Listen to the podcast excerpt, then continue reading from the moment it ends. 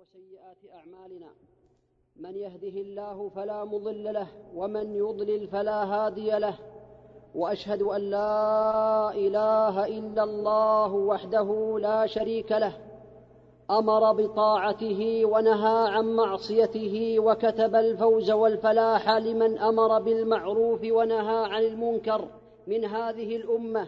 فقال تبارك وتعالى كنتم خير أمة أخرجت للناس تأمرون بالمعروف وتنهون عن المنكر وتؤمنون بالله. وأشهد أن محمدا عبده ورسوله. بلغ الرسالة وأدى الأمانة وجاهد في الله حق جهاده. فصلوات الله وسلامه عليه. ما تتابع الليل والنهار. وسلم تسليما كثيرا. أما بعد أيها الإخوة في الله لا زلنا نعيش جميعا هذه الأحداث التي حلت بالمسلمين نسأل الله عز وجل أن يفرجها عليهم ويوفقهم إلى ما يحبه ويرضاه فإنه تبارك وتعالى القادر على ذلك. وسمعنا جميعا في الخطب الماضية وفي غيرها من أهل العلم والإيمان وطلبة العلم سمعنا جميعا بأن هذه المصائب لا تصيب الناس ولم تحل بالناس إلا بسبب ذنوبهم لقول الله تبارك وتعالى وما أصابكم من مصيبة فبما كسبت أيديكم ويعفو عن كثير. ولقوله تبارك وتعالى ما أصابك من حسنة فمن الله وما أصابك من سيئة فمن نفسك. ولقوله تبارك وتعالى ظهر الفساد في البر والبحر بما كسبت أيدي الناس ليذيقهم بعض الذي عملوا لعلهم يرجعون. وآيات كثيرات في هذا الموضوع.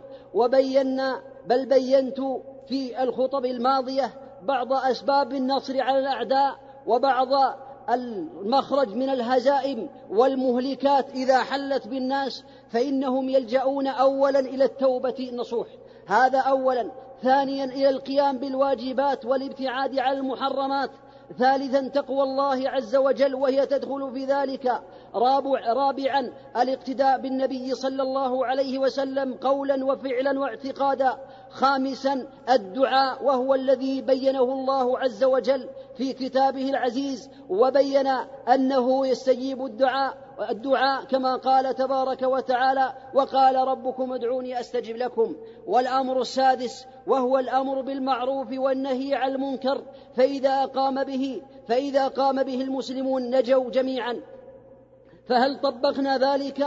وهل أظهرنا من أنفسنا التغيير؟ لأن الله تبارك وتعالى يقول إن الله لا يغير ما بقوم حتى يغيروا ما بأنفسهم. مضى ما يقارب عشرون يوما على المسلمين مما وقع بهم من الخوف وهذا بسبب ذنوبنا. حتى نحن كما قال الله عز وجل ولنبلونكم بشيء من الخوف والجوع ونقص من الأموال والأنفس والثمرات وبشر الصابرين. فحينئذ هذا بسبب ذنوبنا. هل غيرنا ما بأنفسنا؟ الله عز وجل لا يغير ما بالناس من نعمة إلى خوف إلا بارتكاب المعاصي والابتعاد عن أوامره تبارك وتعالى ولا يغير ما بالناس من خوف إلى أمن واطمئنان إلا بتغيير ما بأنفسهم من المعاصي والتوبة إلى الله تبارك وتعالى. إن الله لا يغير ما بقوم حتى يغيروا ما بأنفسهم.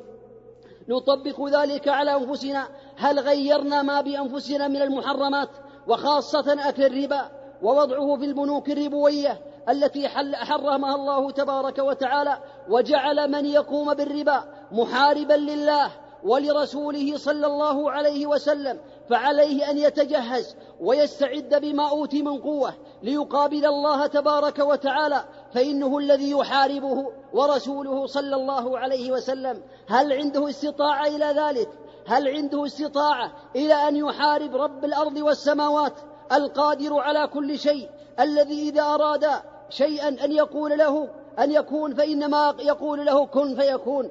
ولذلك بين الله عز وجل ذلك في كتابه وأعلنه للمرابين. يقول الله عز وجل يا أيها الذين آمنوا اتقوا الله وذروا ما بقي من الربا. إن كنتم مؤمنين فإن لم تفعلوا فأذنوا بحرب من الله ورسوله. اعلموا بأنكم محاربون لله اعلموا بأنكم ستلاقون الله عز وجل فيحاربكم على هذه المعاصي أو هذه المعصية. فالمرابي أو الذي يتعامل بالربا هو يحارب الله عز وجل وربما يكون هو من أسباب الهزيمة على المسلمين. فإذا كان المسلم قد وقع في شيء من ذلك فعليه أن يتوب إلى الله ويرجع ما أخذه ويصرفه في الأشياء التي تنفع المسلمين ولا يعتقد بأن الله يثيبه على ذلك وإنما يثيبه على التوبة والرجوع إلى الله تبارك وتعالى. حتى وضع المال أو النقود في البنوك التي تتعامل بالربا فإن ذلك محرم لقوله تبارك وتعالى وتعاونوا على البر والتقوى ولا تعاونوا على الإثم والعدوان فالمسلم عليه أن يتقي الله ويبتعد عن لعنة النبي صلى الله عليه وسلم لعن محمد صلى الله عليه وسلم آكل الربا وموكله وكاتبه وشاهديه فالمسلم عليه أن يتقي الله عز وجل هل غير من نفسه هذه الجريمة حتى يفوز المسلمون حتى يكون عونا ويكون من أدوات القوة لنصر المسلمين أم أنه يسبب عليهم الهزيمة؟ هل غيرنا من أنفسنا ما نقع فيه من بعض المحرمات؟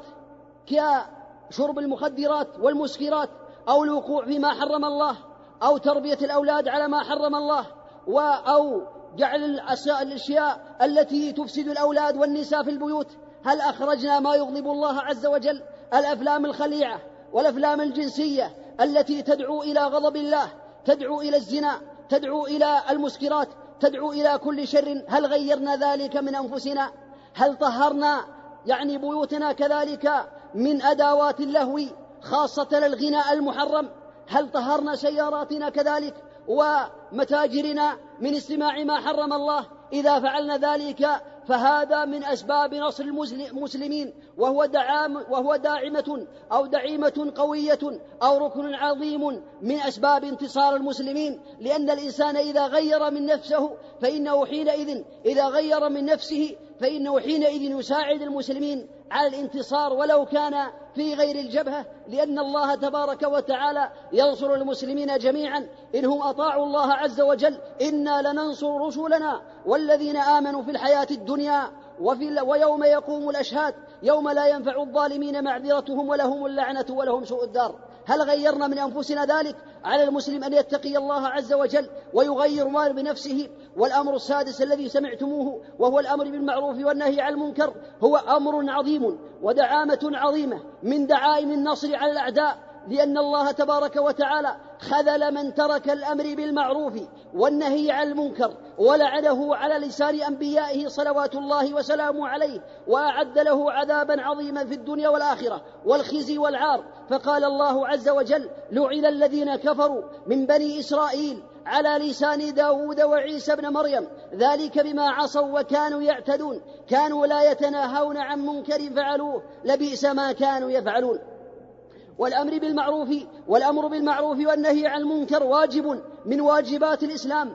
بل ذكره بعضهم بأنه الركن السادس من أركان الإسلام. ذكر بعض أهل العلم أن الأمر بالمعروف والنهي عن المنكر ركن سادس من أركان الإسلام لأن الإسلام لا يقوم إلا بالأمر بالمعروف والنهي عن المنكر والدعوة إلى كل خير والنهي عن كل شر. فالمسلم عليه أن يعلم ذلك ولذلكم أوجبه الله عز وجل على طائفة من المؤمنين يكفون في ذلك. فقال الله تبارك وتعالى ولتكن منكم أمة يأمرون بالمعروف وينهون عن المنكر. وبين أنهم هم المفلحون. قال الله عز وجل وأولئك هم المفلحون. وقال النبي عليه الصلاة والسلام من رأى منكم منكرا فليغيره بيده. فإن لم يستطع فبلسانه فإن لم يستطع فبقلبه وذلك أضعف الإيمان. وقال صلوات الله وسلامه عليه في حديث ابن مسعود عند مسلم يقول عليه الصلاة والسلام ما من نبي بعثه الله إلا من قبل إلا كان له في أصحابه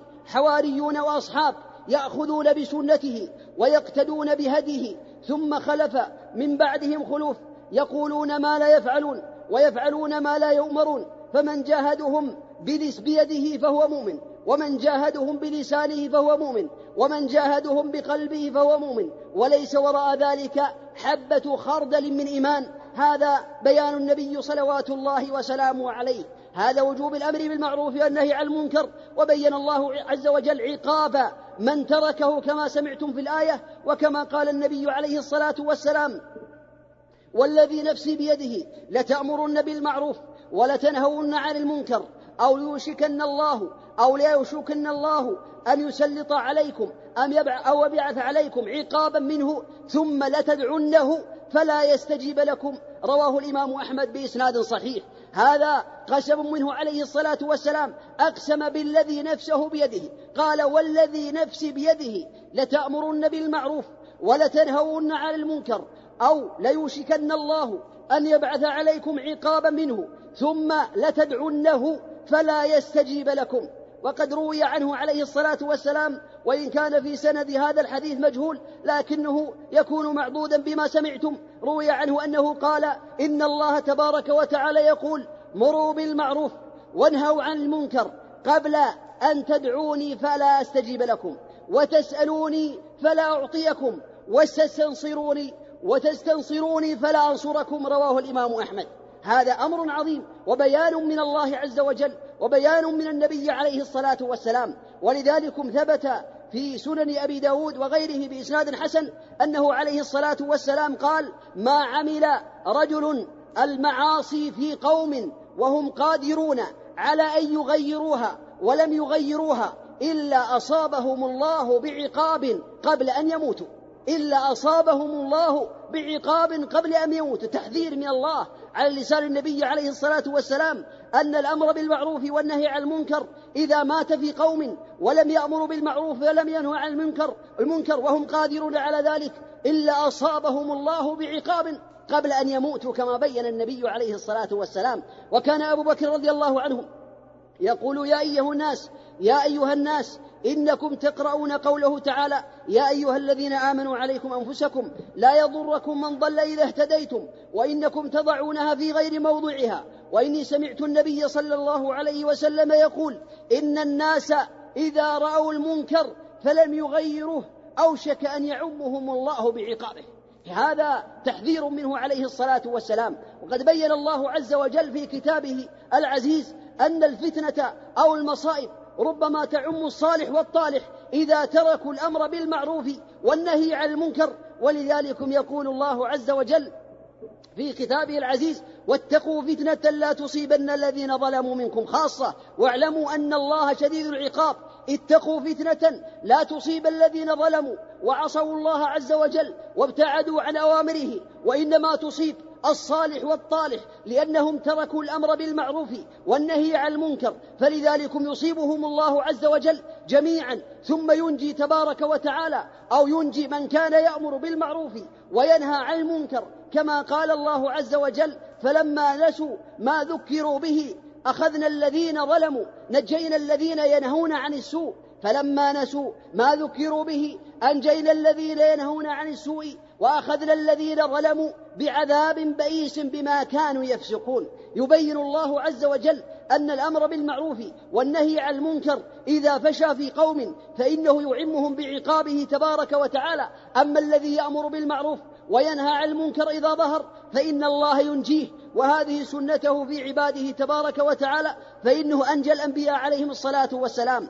نوح عليه الصلاة والسلام ومن اتبعه كذلك هود عليه الصلاة والسلام وصالح وشعيب ولوط وإبراهيم وغيرهم من الأنبياء والصالحين هل عاقبهم الله عز وجل؟ مع من عاقب؟ كلا أنجاهم الله عز وجل لأنهم كانوا ينهون عن السوء وأخذ الله الذين ظلموا بعذاب بئيس بما كانوا يفسقون. فعلينا جميعا أن نقتدي بالأنبياء وخاصة بالنبي عليه الصلاة والسلام وأن نأمر بالمعروف وننهى عن المنكر حتى ننجو في الدنيا قبل الآخرة. بعض الناس يقول أنا أريد أن أعيش سعيدا وإذا مت. فالأمر إلى الله عز وجل لا تعيش سعيدا والله لا تعيش سعيدا إلا إذا أمرت بالمعروف ونهوت عن المنكر فإن ذلك من دعائم السعادة في الدنيا قبل الآخرة. أما ترى أما إذا رأيت المجرم يتأخر عن صلاة الجماعة أو يفعل المحرمات أو يتعامل بالربا أو يستمع إلى ما حرم الله أو يدخل على زوجته وأولاده وبناته ما حرم الله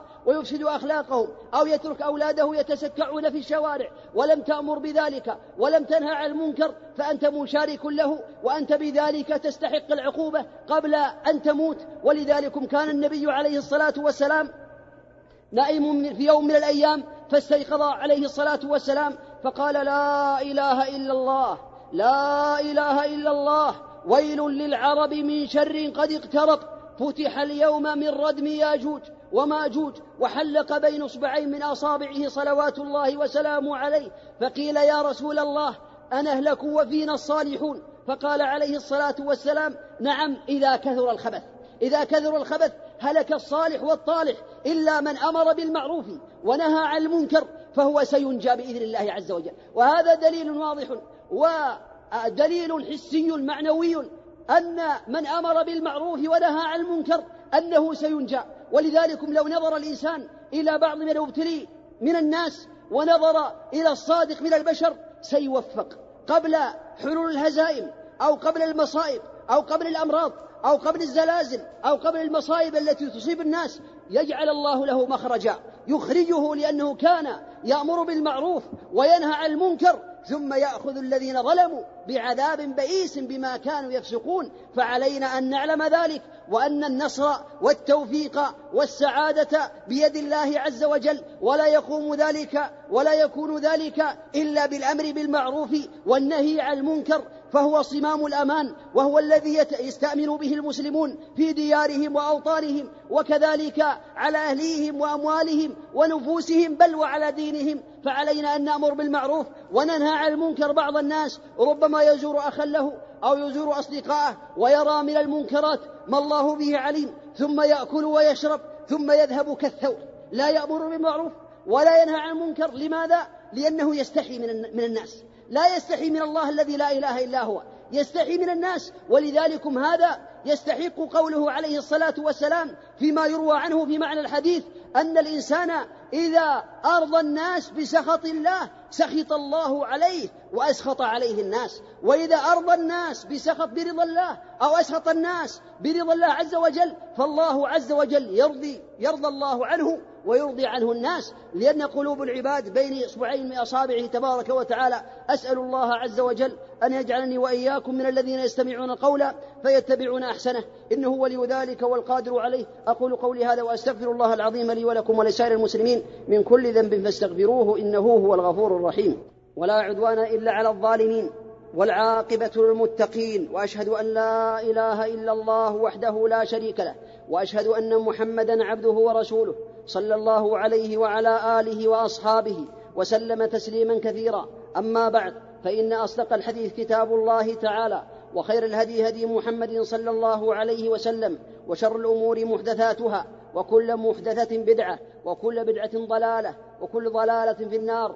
أيها الإخوة في الله الأمر بالمعروف والنهي عن المنكر دعامة عظيمة وركن عظيم فعلى المسلم الا يغفلهما بل عليه أن يأمر بالمعروف وينهى عن المنكر قبل أن يخزى قبل أن يذل في الدنيا قبل الآخرة قبل أن يقع في مصائب ما الله قبل أن يقع في مصائب الله بها تبارك وتعالى عليم فعليه أن يرحم نفسه ويأمر بالمعروف وينهى عن المنكر امتثالا لأمر الله عز وجل وعليه أن يبدأ اولا بنفسه فيأمرها بالمعروف وينهى عن المنكر. ولذلك ثبت عنه عليه الصلاة والسلام أن الرجل يؤتى به يوم القيامة فيكون فيدور على أمعائه في النار وحينما يدور على أمعائه في النار يأتيه أهل النار يدور كالحمار فيأتيه أهل النار فيقولون يا فلان ألم تأمر بالمعروف أو كنت تأمرنا بالمعروف وتنهنا عن المنكر فلماذا؟ فيقول كنت آمركم بالمعروف ولا آتيه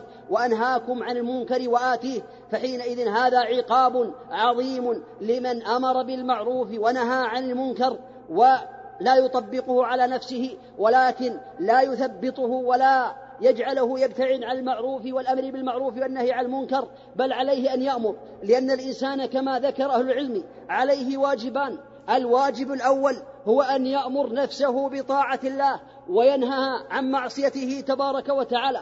والواجب الثاني هو أن يأمر الناس بطاعة الله وينهاهم كذلك عن معصية الله. فإذا قام بواجب ابتغاء وجه الله عز وجل وترك الثاني سقط عنه ما قام به وترك وبقي عليه ما تركه.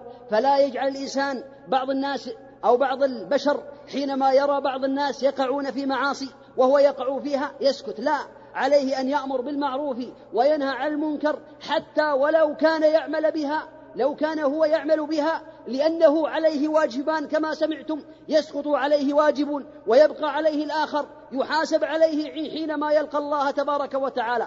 فعلينا جميعا أن نأمر أولا أنفسنا ثم بعد ذلك نطهر بيوتنا ونصلح ذرياتنا وأولادنا.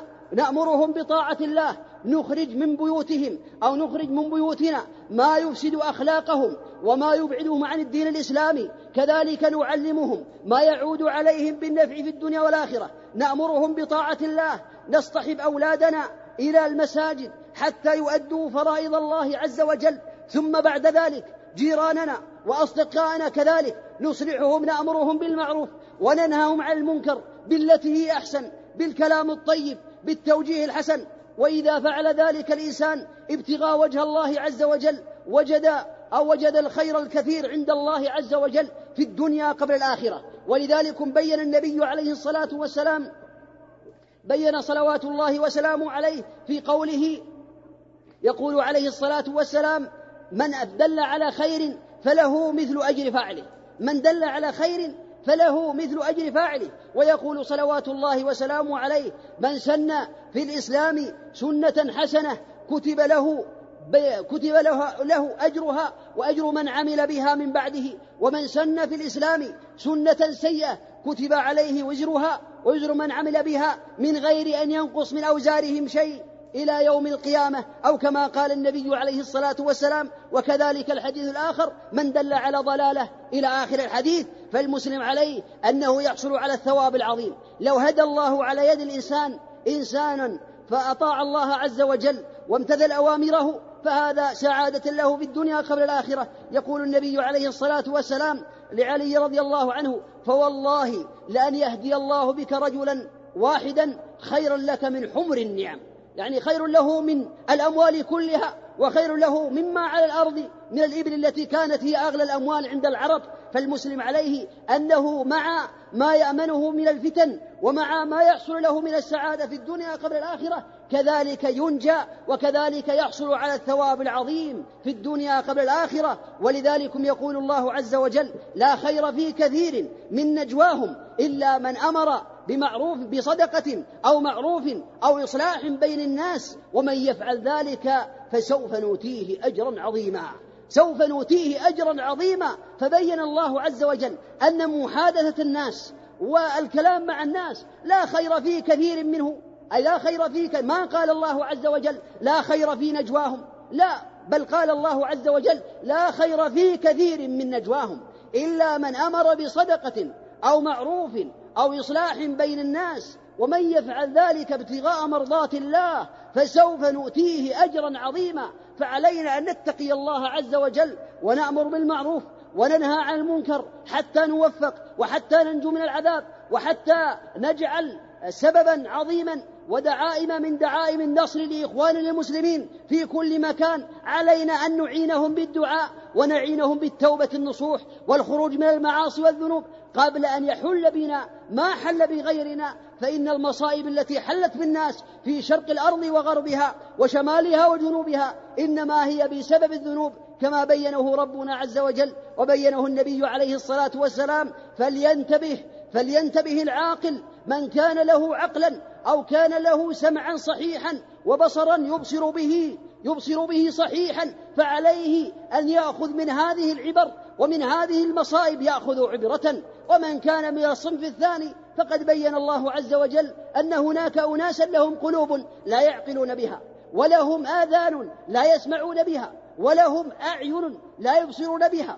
ثم بين الله عز وجل أنهم هم الغافلون. ولقد ذرأنا لجهنم كثيرا من الجن والإنس لهم قلوب لا يفقهون بها ولهم آذان لا يس ولهم أعين لا يبصرون بها ولهم آذان لا يسمعون بها. أولئك كالأنعام كالبقر والغنم والإبل. ثم قال بل هم أضل. أولئك هم الغافلون. فعلى المسلم أن يتقي الله عز وجل ويعتبر حتى يفوز وحتى ينجو من العذاب الأليم. لأن الله تبارك وتعالى لا يغير ما بقوم حتى يغيروا ما بأنفسهم وعلينا أن نتقي الله عز وجل. أسأل الله الذي لا إله إلا هو بأسمائه الحسنى وصفاته العليا أن يمن علينا جميعا بالتوبة النصوح وبالقيام بأوامره كلها والابتعاد عن نواهيه كلها. إنه ولي ذلك والقادر عليه وأن يرزقنا الاستقامة على ذلك حتى نلقاه وهو راض عنا وأن يرزقنا الرغبة فيما عنده تبارك وتعالى. فإن الإنسان إذا رغب فيما عند الله عز وجل ورهب فيما عنده من العقاب حينئذ تكون الأعمال لها قيمة في قلبه ويعلم بأنه بحاجة ماسة إلى ذلك. كما أسأله تبارك وتعالى أن يصلي ويسلم على نبينا محمد صلى الله عليه وسلم فقد أمرنا الله تعالى بالصلاة عليه فقال إن الله وملائكته يصلون على النبي أيها الذين آمنوا صلوا عليه وسلموا تسليما. اللهم صل وسلم وبارك على نبيك محمد صلى الله عليه وسلم وارض اللهم عن أصحابه أبي بكر وعمر وعثمان وعلي وعن سائر الصحابة أجمعين. اللهم أعز الإسلام والمسلمين وأذل الشرك والمشركين ودمر أعداءك أعداء الدين. اللهم آمنا في دورنا وأصلح ولاة أمورنا واجعل ولايتنا في من خافك واتقاك واتبع رضاك برحمتك يا أرحم الراحمين. اللهم انصر إخواننا المجاهدين في كل مكان. اللهم انصرهم على عدوهم. اللهم إنا نسألك بأن نشهد أنك أنت الله. لا إله إلا أنت الأحد الصمد الذي لم يلد ولم يولد ولم يكن له كفوا أحد. يا من أراد الإسلام والمسلمين بكيد فاجعل كيده في نحره. واجعل تدبيره تدبيرا عليه وسلط عليه جنده إنك على كل شيء قدير. اللهم سلط عليه جنده الظالمون سلط الظالمين على الظالمين وأخرجنا يا الله من بينهم سالمين إنك على كل شيء قدير. اللهم زلزل الأرض من تحت أقدامهم وصبهم بالمصائب من كل مكان عن أيمانهم وعن شمائلهم ومن فوقهم وزلزل الأرض من تحت أقدامهم. إنك على كل شيء قدير وبالإجابة جدير. وإذا أردت شيئا فإنما تقول له كن فيكون أنت القادر على كل شيء. نسأل الله الذي لا إله إلا هو أن يمن عليكم بال...